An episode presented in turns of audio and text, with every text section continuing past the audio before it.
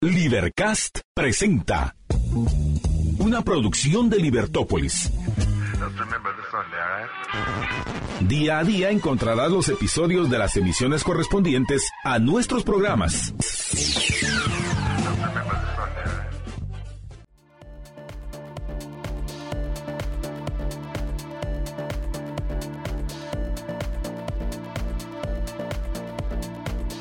Libertópolis.com Bienvenidos a Libertópolis por la tarde. Libertópolis por la tarde, eso fue lo que acaba de concluir. Lo que va a iniciar ahora es Libertópolis Negocios. ¿Qué tal? ¿Cómo están? Bienvenidos a Libertópolis Negocios. Mi nombre es María Dolores Arias. Gracias por estar con nosotros. Si va en el tráfico, por favor, respire profundo. Yo sé que el tráfico está hiper complicado y que eso es uno de los temas interesantes para, para estas eh, para estas épocas que vienen. ¿Y qué tal, Jorge? ¿Cómo estás? Bienvenido. Bien, bien, gracias, María.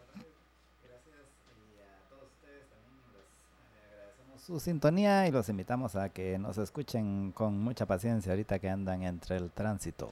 Así es, así que por favor, respire profundo, vamos a hablar de varios temas, eh, vamos a hablar acerca de eh, el tema de mantenerse actualizado. En la semana pasada, Jorge, hicimos un programa con Andrés Soto, él es de Manpower, eh, que es una empresa que se especializa en el tema del talento.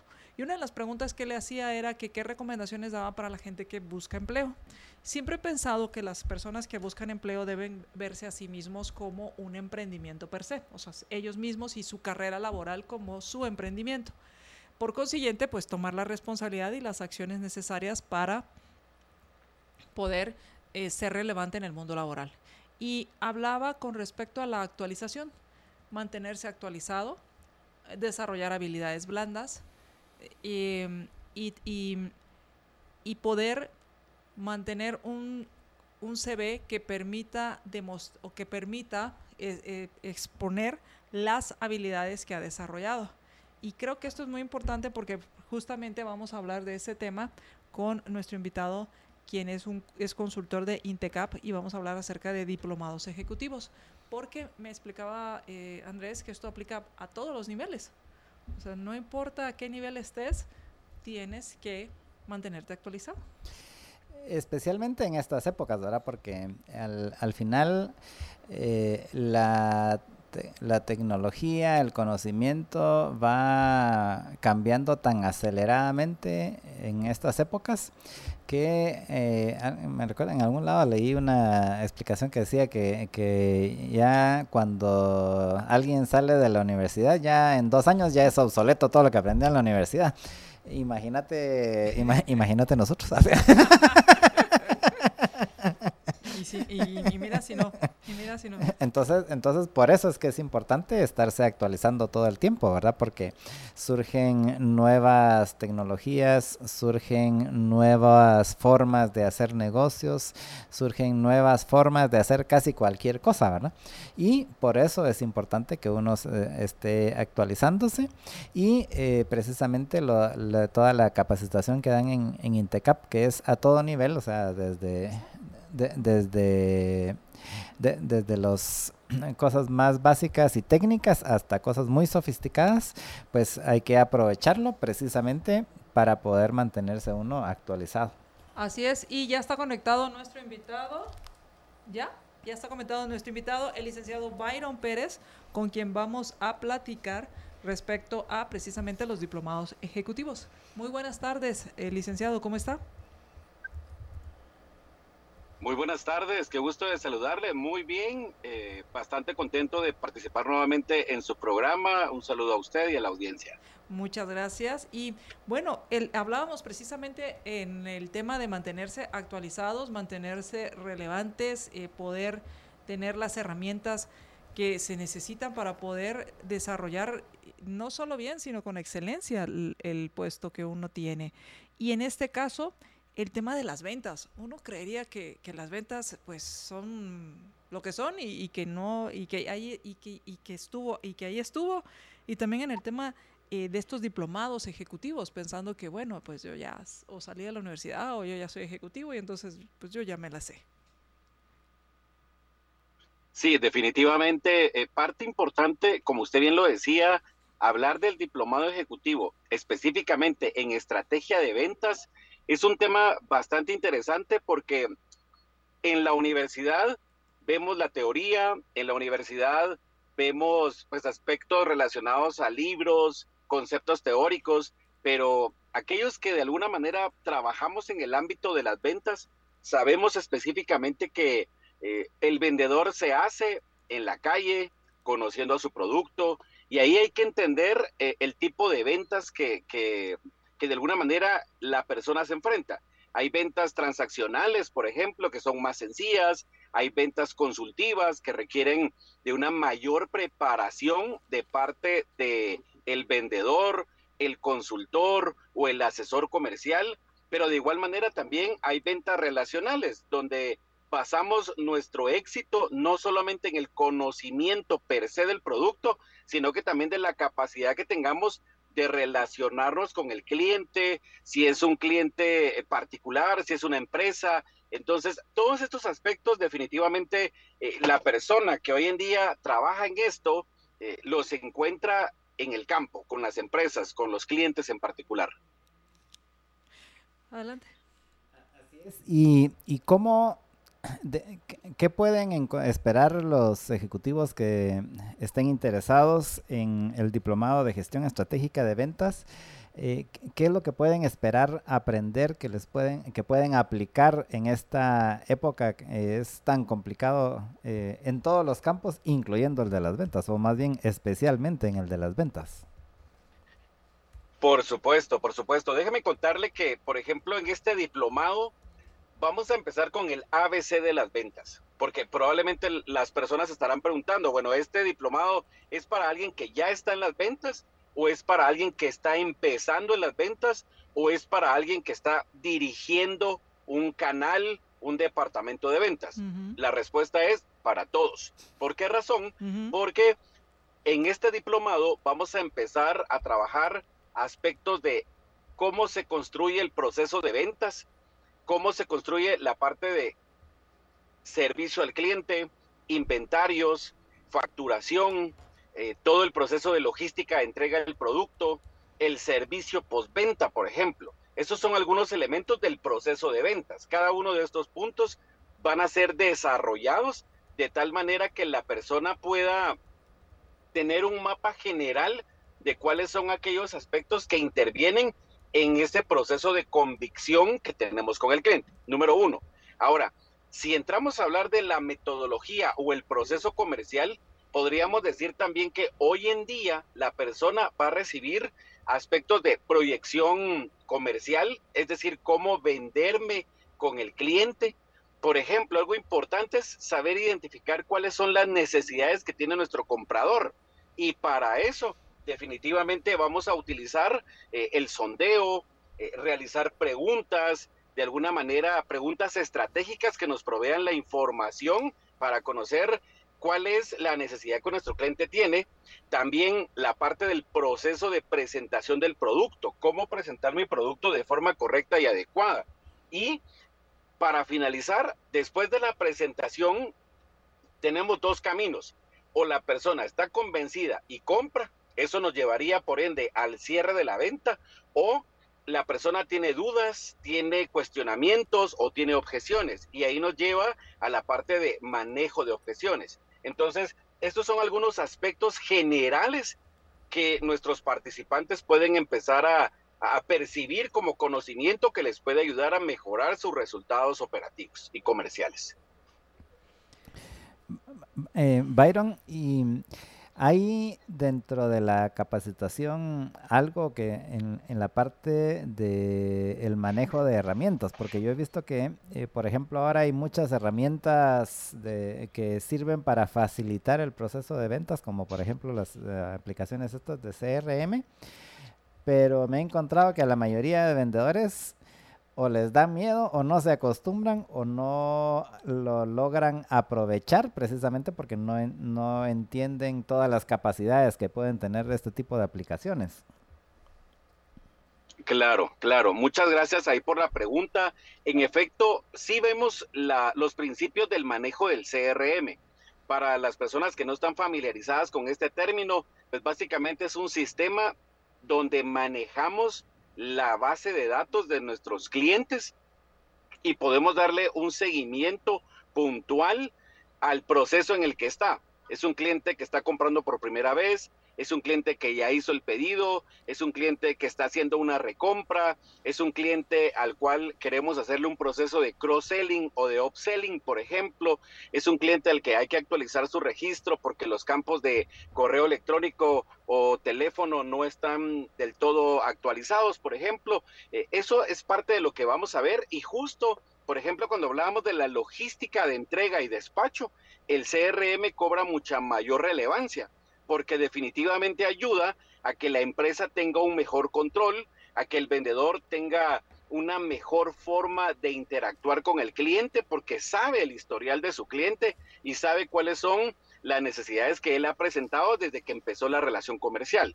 Ahora, también es importante mencionar que además del CRM como una herramienta, también el, participante va a tener a la mano información de, por ejemplo, cómo hacer una correcta planificación estratégica de ventas, cómo diluir la gran meta en pequeños fragmentos alcanzables para el vendedor. Por ejemplo, ahí hay una herramienta de planificación.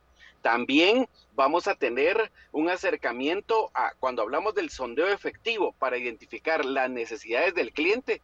Vamos a hablar también de herramientas de acercamiento y relacionamiento a través del buyer persona, a través del modelo Canvas, por ejemplo, que lo que hace es ayudarnos a identificar cuál es el target, cuál es el grupo objetivo al cual estamos trabajando, si es un cliente B2B o B2C, y eso definitivamente lo que hace es empoderar al vendedor para que tenga una mejor estrategia de abordaje al cliente. Y esto me lleva al tema de la profesionalización, el tema de, desarrollar estas habilidades eh, comerciales para aumentar pues, los resultados tanto del equipo de ventas como de toda la empresa. Por supuesto, por supuesto que sí. Y, y, ese punto que usted acaba de tocar es bastante importante. En el mercado hoy en día, o hay vendedores empíricos o vendedores profesionales. Byron, a mí me ha ido bien siendo vendedor empírico porque así he sacado adelante mi negocio, mi emprendimiento, mi tienda, eh, mis vendedores y eh, aquí nada de capacitaciones, sino que ellos en la calle aprenden. Sí, por supuesto que eso se da y, y en Guatemala es muy usual que el vendedor se lanza a las ventas porque tiene necesidad de una comisión, de hacerse de su salario, etcétera. Pero a Intecap le está apostando, justo como usted lo dijo, a la profesionalización de este gremio, a que las personas que trabajen en ventas no aprendan a vender un producto en particular, sino que aprendan la técnica. Y cuando nosotros aprendemos la técnica, no importando si son carros, comida, ropa, joyería, bienes inmuebles, telefonía, eh, productos tangibles o intangibles, la persona que aprende la técnica tiene la capacidad de poder replicarla, aplicarla y con ello tener resultados comerciales positivos. Excelente. Y para quienes estén interesados en esta profesionalización y este diplomado eh, de, eh, de, gestión estratégica de las ventas, ¿qué tiene que hacer? ¿Dónde pueden conseguir mayor información? Sí, en este caso, eh, con mucho gusto pueden entrar a la página de Intecap en la página de Intecap, donde están diplomados ejecutivos, deben buscar donde dice Diplomado Ejecutivo Estratégico de Ventas. Y ahí, con mucho gusto, la representante del área de capacitaciones empresariales puede brindar soporte y asesoría para que puedan registrarse, para que puedan anotarse y de esa manera cumplir con su proceso de inscripción y estar listos precisamente para cuando ya demos la fecha de arranque del diplomado. Perfecto. Si nos repite la dirección electrónica, por favor. Sí, por favor, en Intecap, la dirección es la, página de Intecap y a partir de la página de Intecap entrar a diplomados ejecutivos y en la parte de diplomados ejecutivos empresariales buscamos la parte de ventas estratégicas, diplomado de ventas estratégicas. Pues muchas gracias, licenciado. ¿Algo con lo que le gustaría concluir? Muchas gracias. En efecto, la capacitación constante nos permite adquirir nuevas competencias y nuevas habilidades. en el mundo comercial, esas competencias y habilidades nos ayudan a ser más convincentes, nos ayudan a ser más persuasivos y en la medida que desarrollamos y nos profesionalizamos en esas competencias, empezamos a mejorar el cumplimiento de nuestros KPIs comerciales, empezamos a tener mejores resultados, los clientes son mejores atendidos, los productos eh, se empiezan a movilizar de forma correcta en esa logística de atención. Así que la invitación es para que se inscriban a este diplomado y puedan seguir creciendo y alcanzando sus metas comerciales. Muchísimas gracias. A ustedes, que tengan una muy feliz noche. Hasta luego. Hasta luego. Gracias, igualmente. Platicábamos con el licenciado Byron Pérez, quien es consultor experto y nos hablaba acerca de los diplomados ejecutivos, específicamente del diplomado de gestión estratégica de las ventas en Intecap. El tema de profesionalizar las ventas, bien importante y, y tan importante que no hay que dejarlo a lo, amateur, hay que profesionalizarse. Es, es, exactamente, es importante precisamente que todos aquellos que les interesa o que trabajan en el área de ventas se profesionalicen y aprendan todas las eh, tecnologías, todas las metodologías para poder eh, atender de mejor manera a, todos sus clientes y con ello al final eh, y que ello redunde en que puedan incrementar sus ventas, incrementar las los ingresos de la empresa e incrementar sus propios ingresos. Vamos a hacer una pausa y regresamos.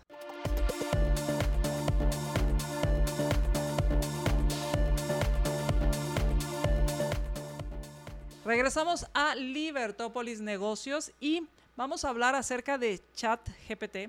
Si usted ha escuchado de ChatGPT, escuche el programa. Si usted nunca ha oído hablar de ChatGPT, escuche y ponga atención al programa, porque precisamente vamos a hablar sobre este tema con Ebert Campos, quien es vicepresidente de Servicios de Tecnología en Allied Global, y queremos darle las gracias por haber aceptado la invitación. ¿Qué tal, Ebert? ¿Cómo estás? Bienvenido. Muy bien, muchas gracias. Muy honrado de estar aquí con ustedes en su programa y, y pues bueno, a hablar un poco de lo que vemos del día a día, ¿no? Que es parte de la tecnología. Y en ese sentido, eh, pues estuvimos hablando un poco antes de iniciar el programa y te preguntaba, bueno, ¿qué es ChatGPT? Eh, ¿Es inteligencia artificial con eh, Machine Learning o, qué es todo esto? Y, por dónde te gustaría empezar como para ir entendiendo la, por qué ha causado furor y, y qué es ChatGPT? Sí, tal vez empecemos definiendo un poco qué es inteligencia artificial, ¿no?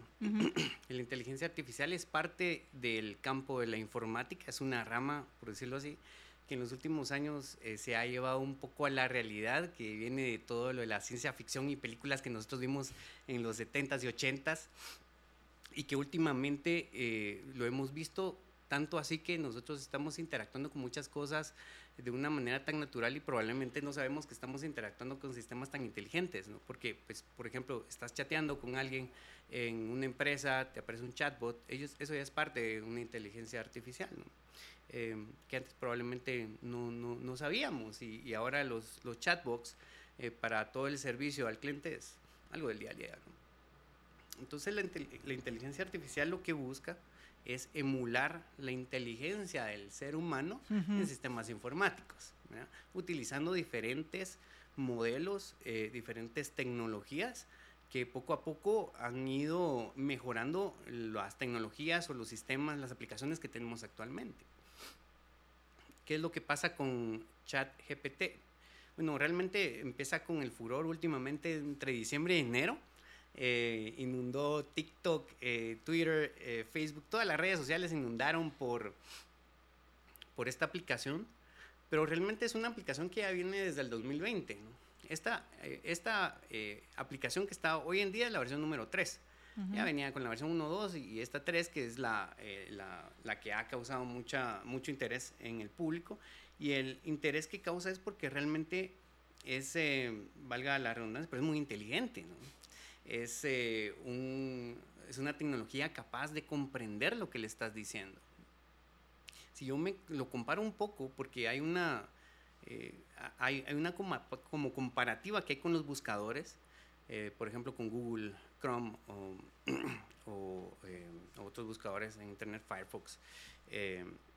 y realmente el, el, buscador lo que hace es, literalmente lo que dice su nombre, busca lo que le estás poniendo. Si le estás poniendo algo de una forma eh, incorrecta, eso te va a buscar. Y, hay cierta lógica y cierta inteligencia, obviamente, atrás de los motores de búsqueda que te van a ayudar a, a tener lo que, lo que estás buscando. Pero en este caso, este es una tecnología eh, eh, la cual le podés hacer preguntas mezclando muchos temas, ¿no? Y más de los, de los TikToks que se han vuelto virales es que le dicen, crea un poema basado en tal empresa, ¿no? O crea una canción basado en, tal artista, en, raperos, en, versión de rock, lo que sea, y ya te, crea, te pueda crear una canción. Entonces, es, un sistema realmente innovador que da no te diré un, paso adelante, da dos pasos adelante de lo que es la tecnología de inteligencia artificial y nos está acercando más al, al, la panacea de la inteligencia artificial, que es crear una inteligencia que ya pueda generar sentimientos eh, más adelante. Y, a este momento, ¿consideras que, por ejemplo, el chat GPT o, o tecnologías similares ya puedan pasar la prueba de Turing? no sé, realmente. Lo que sí te puedo decir es que eh, vamos a, ver que la inteligencia artificial en los próximos eh, años va a ser algo que, va a avanzar a, paso acelerado. Yo creo que ahorita lo que se logró con, con chat GPT es algo que solo es el inicio de algo que se viene muy grande en el futuro. Y en ese sentido, cuando hablabas de, de ¿cuáles son los alcances que puede tener esta, esta aplicación? Porque si bien es cierto, decías, creo un poema eh, a un artista, em, ¿tiene límites, por ejemplo, a decir, dame la fórmula para crear una bomba? Excelente pregunta. Em,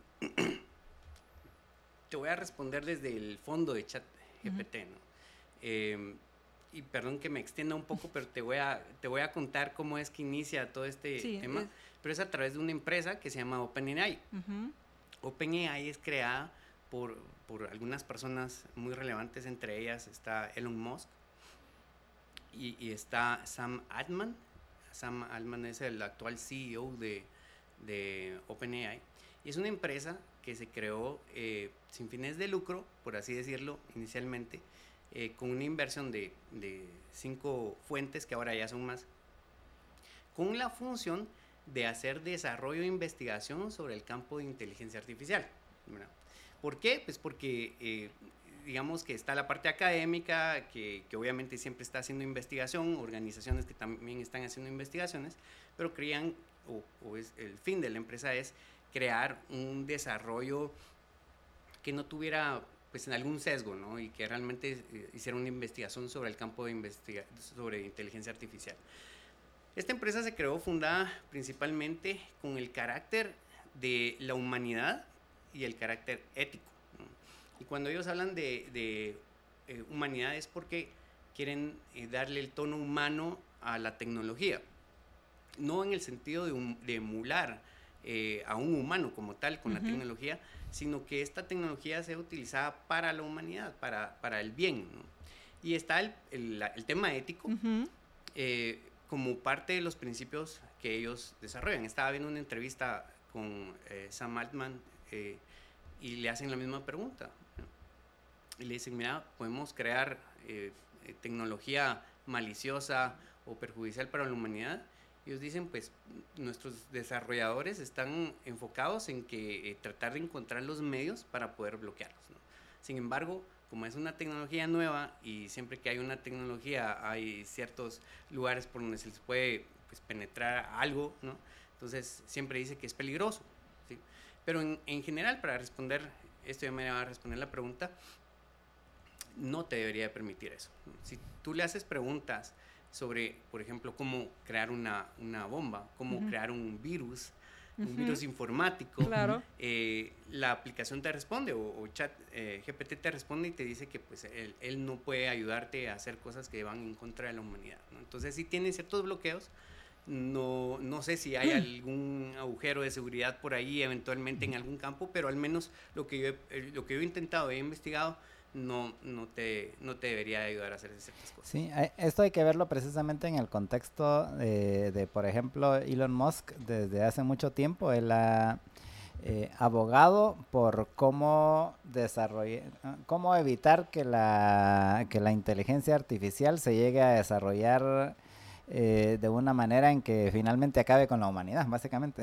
o sea, así Terminator casi. Pues esa ha sido una de las preocupaciones que Elon Musk ha, dicho desde hace mucho tiempo. Y eh, esto de OpenAI es una forma de cómo eh, poner su billetera donde pone sus palabras, básicamente, que es lo que acostumbra hacer Elon Musk. Entonces, él, él, decía, bueno, no hay que, debemos de velar porque la, la inteligencia artificial no tome ese rumbo, entonces lo que hicieron fue precisamente invertir en esta empresa eh, para tratar de contrarrestar cualquier, eh, cualquier otro desarrollo eh, malicioso, si quieren, de la inteligencia artificial, ¿no? Sí, seguro, es, es parte de, de asegurarte que se haga de cierta forma bien, ¿no? Que es parte de lo que eh, comentas, ¿no? La parte de Terminator, ¿no? esa famosa empresa que se me fue el nombre ahorita, no, no lo tengo presente, pero es la empresa que crea el, el, la inteligencia artificial y después eh, se convierte en, en, algo malo, pues sí, están conscientes de que eso eventualmente podría llegar a pasar eh, y pues tienen esos principios claros, ¿no? Vamos, vamos a hacer una pausa y cuando regresemos vamos a continuar hablando acerca de esta, este tipo de tecnologías ¿Cuál es el uso que podemos darle aquí en Guatemala? Porque decimos, bueno, es que esto pasa en Estados Unidos, pero, pero se está disponible para Guatemala. Entonces, ¿qué, ¿qué usos le ves tú aquí en Guatemala? ¿Hasta dónde crees que pueda llegar todo este, este, este tema? ¿Cómo si serviría para apalancar ciertos proyectos que ya están eh, o que estaban buscando esta esta tecnología como para salir, ser, ser la plataforma para ah, lanzar sus proyectos. De esto vamos a platicar cuando regresemos del corte.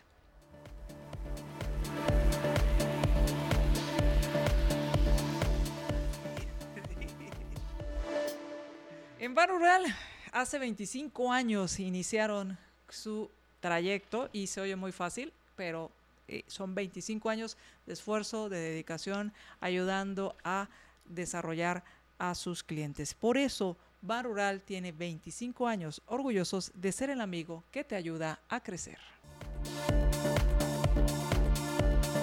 Libertópolis.com Por cierto, estaba leyendo que hoy es el Día del Ingeniero. Pues felicidades a todos los ingenieros. Gracias. Muchas felicidades y a todos los, a todos los colegas. Así es, y a todos los que nos escuchan eh, y aquellos que, eh, que hace muy bien este papel de ser ingeniosos para resolver problemas, porque al final esto implica ser un, buen ingeniero. Así que una felicitación a todos los ingenieros. Y bueno, y estamos hablando con nuestro invitado, Edward, Ebert Campos, quien es vicepresidente de Servicios de Tecnología, y estamos hablando acerca del tema de chat GPT. El potencial que tú le ves, y una pregunta que te hacía fuera de micrófonos es, de dónde aprende, cómo, cómo aprende este chat, porque no es, es, una forma diferente de ver la programación, no es que le des casos y si pasa esto, haz esto, sino cómo aprende eh, esta tecnología. Sí, es una tecnología que, como discutíamos también fuera del aire, es una tecnología que, por decirte así, no está conectada a Internet. ¿Qué significa eso? Si yo le pregunto cuál, eh, eh, cuál fue el resultado de un juego eh, de, baloncesto del día de ayer, no me va a responder. Porque esta tecnología está alimentada con datos hasta el 2021. Fíjense qué interesante eso, ¿no? Y está alimentada de qué? Está alimentada de libros, de contenido de páginas web, de redes sociales, y está alimentada de mucha información. Entonces los modelos que, que, tienen atrás de esto, que son modelos de, deep learning, eh, lo que hacen, entre otras cosas, es tratar de asociar eh, ciertos términos, ¿no? Y que la misma tecnología te pueda asociar eh, muchas cosas al mismo tiempo. Digamos que la, la inteligencia artificial se basa en em, tres razones, en tres pilares, ¿no? Está el aprendizaje, que es la parte de, de, yo aprendo conforme yo vaya siendo utilizado, ¿no? Y por eso es que ahorita la versión está es gratuita, ¿no? O sea, cualquier persona puede entrar como haciendo su, su registro, puede entrar, lo puede aplicar porque está aprendiendo, ¿no? Está mejorando cada día. Y, y, para eso necesita precisamente el, el, input de los humanos, a ver qué es lo que qué es lo que pregunta la gente. ¿Qué sería interacción, podría decirlo? Es una interacción porque cuando, cuando te das una respuesta, eh, puedes, eh, le puedes poner como like, ¿no? A la respuesta que te da o, no. Entonces te ayuda en eso. Eh, de ahí la, eh, la otra parte de la inteligencia artificial que, que te ayuda es el, eh, la interpretación del lenguaje humano. O sea, le puedes hacer una pregunta en inglés o en español y te lo va a responder. ¿no? Y así aprende pues, los idiomas. ¿no? No, no es que probablemente se los hayan enseñado eh, uno a uno, sino uh -huh. que puede, tiene la capacidad de aprenderlos. Eh, y la última parte que tiene de, la inteligencia eh, artificial es relacionar temas. Entonces eso es lo que pasa, ¿no? que, te puede eh, aprender, te puede interpretar y te puede eh, eh, resolver un montón de temas mezclando muchas cosas, ¿no? Que eso es lo interesante que puedes tener acá. ¿Cuál es el potencial? Bueno, el potencial inmediato que creo que, que, podemos ver es que prácticamente se vuelve un asistente eh, de oficina, ¿no? el otro día estaba intentando hacer cartas, ¿no? Una carta de recomendación eh, carta de despido y te las genera automáticamente. Le decís, genérame una carta de recomendación para X persona con tal fecha en la ciudad de Guatemala que te contenga estas y estas partes o estas, estos temas y te la genera. Entonces, como parte eh, asistencial, yo creo que ya todos la podríamos utilizar en tareas muy simples, ¿no? escribir un correo, eh, cosas así muy, muy, muy básicas que a veces vemos del día a día. Y de hecho, eh, el CEO de, de Microsoft, eh, en una de las eh, entrevistas que tuvo, pues ya admitió que está eh, buscando meter este tipo de tecnología uh -huh. más adelante, ¿no? Porque imagínense tener esta, esta tecnología en tu Office o en Word o en Excel, de donde querrás, y le puedas dar instrucciones y te va a generar las cartas o los documentos que querrás, te resuelve un montón de tiempo. ¿no? Sí, en efecto, yo pienso que ese es el tiro, porque habían estado diciendo de que era básicamente para poder hacer más competitivo Bing, que es la, la herramienta de búsqueda de, de, Microsoft, que no dudo que lo vayan a utilizar para eso, pero, pero realmente pienso que el potencial es precisamente en las aplicaciones de productividad, en donde te puede ahorrar eh, muchísimo tiempo. Imagínate, eh, si ¿sí? estás usando Office y le dices que te haga esta carta y de una vez ya está ahí, solo le das a imprimir. Sí, sí, y yo creo que a todos nos ha pasado eso, ¿no? A mí me, me han pedido cartas de recomendación y, y, empezás a buscar formatos y en internet y no, aquí te la tira automáticamente. Y, y lo otro que tienes es que también eh, dependerá de qué tan inspirado estés para hacer una carta, ¿verdad? Eh, ahora, Así, así como vimos esto, eh, te decía, bueno, esta es una plataforma que puede servir para, para impulsar cosas, y hablábamos de la ofimática, y que, que se pueda implementar y, tenerlo. Eh, funcionaría para, me, pongo a pensar, temas de medicina, que yo tengo un caso médico y, no, y, pueda, no sé, eh, buscar o, que me ayude a, a encontrar soluciones o encontrar si se ha utilizado cierto medicamento o le puedo preguntar qué se ha utilizado para tal cosa? Sí, definitivamente creo que uno de los campos de inteligencia artificial es la medicina, es una de las cosas que se busca activamente. Eh, así que me imagino que, que, sí, ¿no? Eh, ahora hay un tema ahí en uh -huh. línea gris, ¿no? Porque qué tanto vas a confiar en lo que te pueda claro. decir, ¿verdad? Y siempre por eso es que cuando haces ciertas búsquedas en páginas web, y me imagino que, que esto también lo tendrá que controlar de alguna forma, te tiene un disclaimer, ¿no? Sí, uh -huh. Esta información es la que yo sé, pero deberías de consultar a algún doctor o algo así, pero sí se busca que en, en el campo de medicina poder utilizar ciertas tecnologías de, eh, de inteligencia artificial para que pues, pueda ayudarte a hacer ciertos procesos más rudimentarios ¿no? dentro de la medicina, ¿no? por ejemplo, diagnósticos o casos un poco más. Sí, pens pensaba, no sé, eh, que te dijera, bueno, cuáles son los estudios que se han hecho sobre tal medicamento en tal enfermedad. Ah, bueno, sí, sin duda, sí. Y, y, entonces ahí pues te sirve como una base para tú también, si estás arrancando y haciendo algo diferente, Jorge. Sí, yo la, lo que te quería preguntar, Ebert, es... Eh, es muy bonito el chat GPT y todo, pero, eh, pero para muchos realmente es algo así como, ¿qué? Eh, solo para cómo, cómo ponerse a jugar con... Como entretenimiento. sí, pero ¿cómo podemos en nuestra vida diaria y en nuestras empresas aplicar todo lo que se está desarrollando de inteligencia artificial. ¿Hay algunas cosas que se puedan utilizar ya en algunas empresas o es solo como curiosidad, dijéramos? Parte de la pregunta es si, si chat GPT o si hay otras cosas de la inteligencia artificial. En, general, la inteligencia artificial, ¿verdad? Porque ahorita yo leo en muchas partes y tales eh, industrias están utilizando bastante la inteligencia artificial, pero ¿en qué es ¿Qué soluciones prácticas hay actualmente eh, a las que pueda tener acceso una empresa en Guatemala de inteligencia artificial para sus actividades? Sí, mira, el campo de data science, que es, eh, digamos que a la parte profesional del campo de la informática, que se le atribuye mucho el tema de inteligencia artificial también, en parte de, em, se pueden crear muchos algoritmos de predicción. Por ejemplo, em, imagínate que eh, una, una, de las cosas que se utiliza mucho en el área de, call center son algoritmos de predicción. Eh, ver, por ejemplo, a qué hora deberías de hacer ciertas llamadas, a qué partes del, del, mundo, de la ciudad o de tu país deberías de estar llamando, porque hay una propensidad más alta de que te contesten o no, en base a ciertos patrones. ¿no?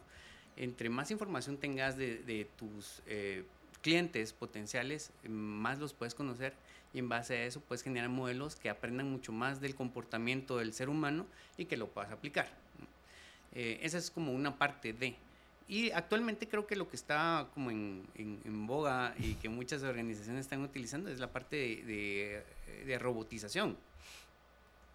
Cuando nosotros escuchamos robotización pensamos en, en creación de máquinas o robotitos tipo eh, Iron Man, ¿no? Pero no, la, la, la robotización eh, o RPA, se le conoce, son aplicaciones que te emulan el comportamiento de una persona delante de una computadora.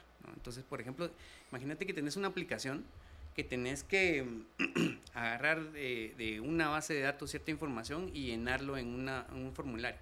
Es algo repetitivo que estás haciendo en una computadora. Puedes crear un robot, una aplicación como estas, y ya pues, te simula automáticamente lo que una persona haría, ¿no? que es parte de todo este esta ola de automatizaciones que las organizaciones están tratando de encontrar para disminuir costos y mejorar las eficiencias.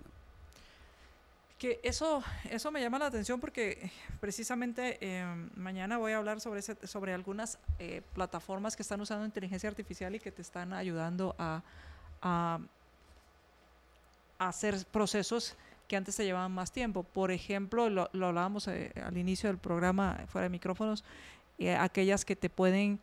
Hubo una que me llamó muchísimo la atención que habla respecto a una, una plataforma o una, una página web que lo que hace es generarte videos y tú eliges de, un, de varios personajes, eliges el personaje que quieres que eh, tú escribes y ese personaje habla lo que tú escribes e incluso puedes crear tu avatar, eh, lo puedes personalizar, está para creo que 120 idiomas y que entonces permite que tú puedas eh, desarrollar videos de contenido, eh, por ejemplo, no sé, pensando en manuales, de una forma rápida y relativamente más barata, usando inteligencia artificial.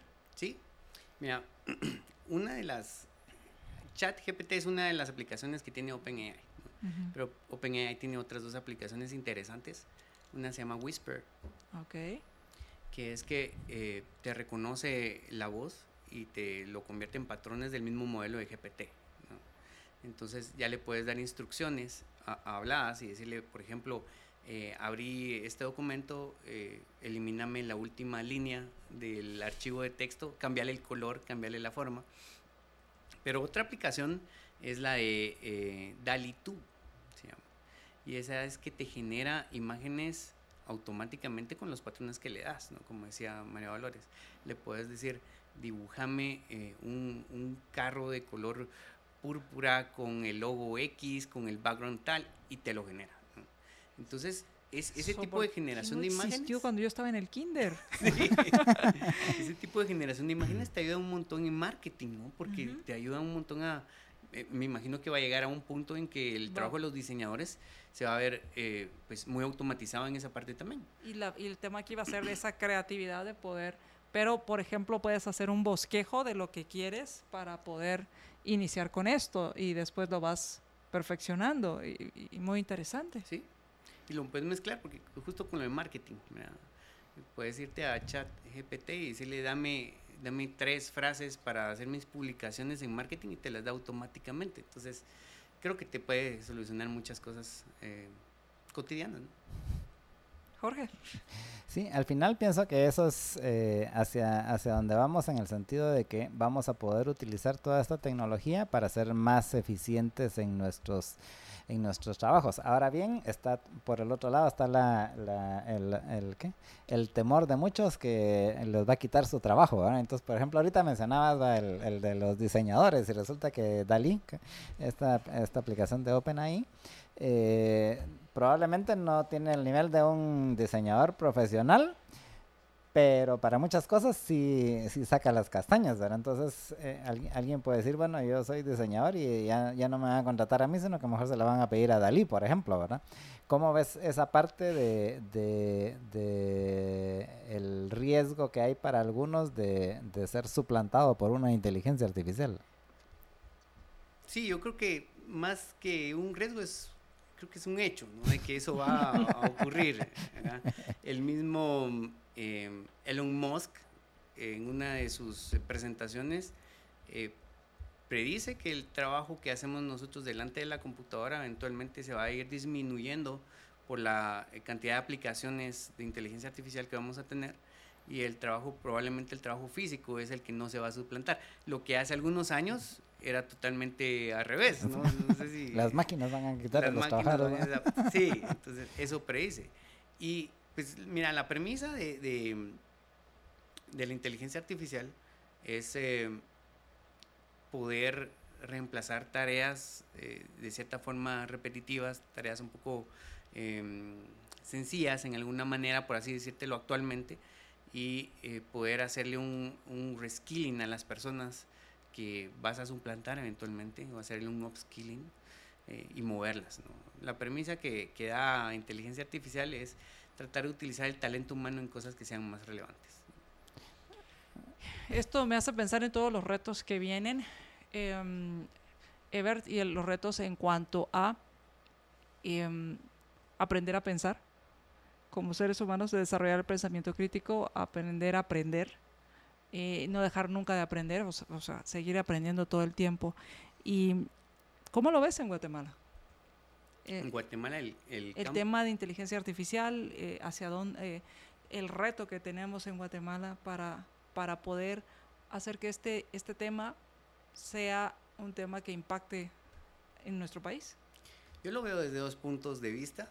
eh, siempre con el tema de servicios de tecnología, creo que es un campo muy importante para todos los países actualmente para poder desarrollar talento que te pueda generar sistemas de inteligencia artificial. Eh, creo que no es para nada un secreto de que con el tema de, de la pandemia eh, se eliminaron las barreras físicas de trabajo y pues ahora están contratando gente de todo el mundo, ¿no? Se están contratando gente de Guatemala para trabajar en Holanda, en Suiza, en Alemania y viceversa, ¿no? O sea, ahorita todo el mundo está contratando donde pueda. Y el área de inteligencia artificial es un área donde no hay muchos profesionales actualmente en el país y creo que es una oportunidad de, exportación de servicios que se debería de tomar muy en serio, ¿no? Por parte de las universidades, por parte del sector privado, eh, por parte del gobierno para que pueda capacitar a la gente, ¿no? que pueda hablar inglés, eso es sumamente importante. Eh, tenés gente hablando inglés con conocimientos técnicos, más con conocimientos tan avanzados como la inteligencia artificial, creo que eh, puede ser un- una linda oportunidad para el país. ¿no? Ahora, como adopción de inteligencia artificial, eh, creo que las organizaciones tienen que hacer el switch muy rápido a, a las nuevas tecnologías, y no tanto a la inteligencia artificial, pero a las nuevas tecnologías. ¿no? Hay muchas organizaciones que, que, pues siguen llevando muchas cosas en, a, a papel, por ejemplo, eh, o, en, o en archivos separados en Word, en lugar de utilizar sistemas un poco más avanzados. y, yo creo que es un momento adecuado para, para ponerse al día, porque entre más atrasado esté tecnológicamente, más me va a costar llegar a ponerme a la par de la tecnología que está en punta, ¿no? Y este tema va a ir muy rápido. Eh, en la parte académica, que también estábamos hablando, creo que es, es un reto y hay una parte eh, importante, principalmente en Estados Unidos, en la academia, donde dicen, bueno, ¿y cómo nos vamos a asegurar de que el estudiante esté haciendo los trabajos realmente y no esté utilizando estas herramientas para que les haga sus trabajos?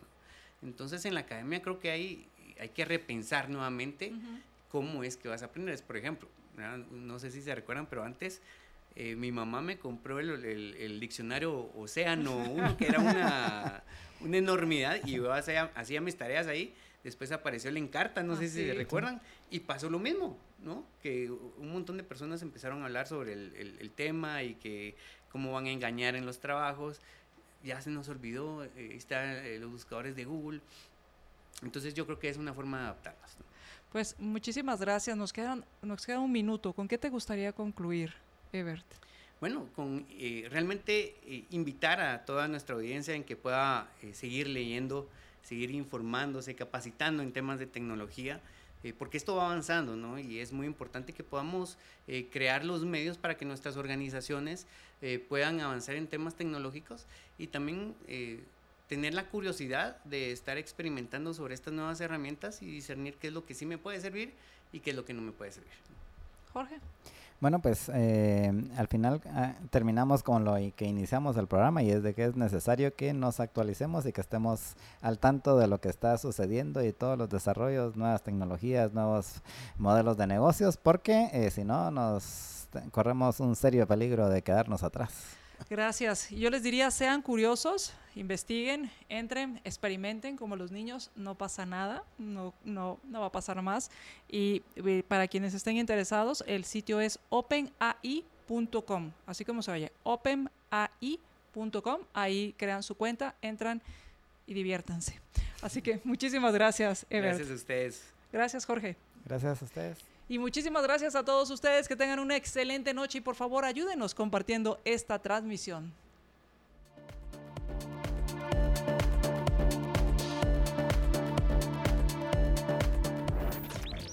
Libercast presentó una producción de Libertópolis.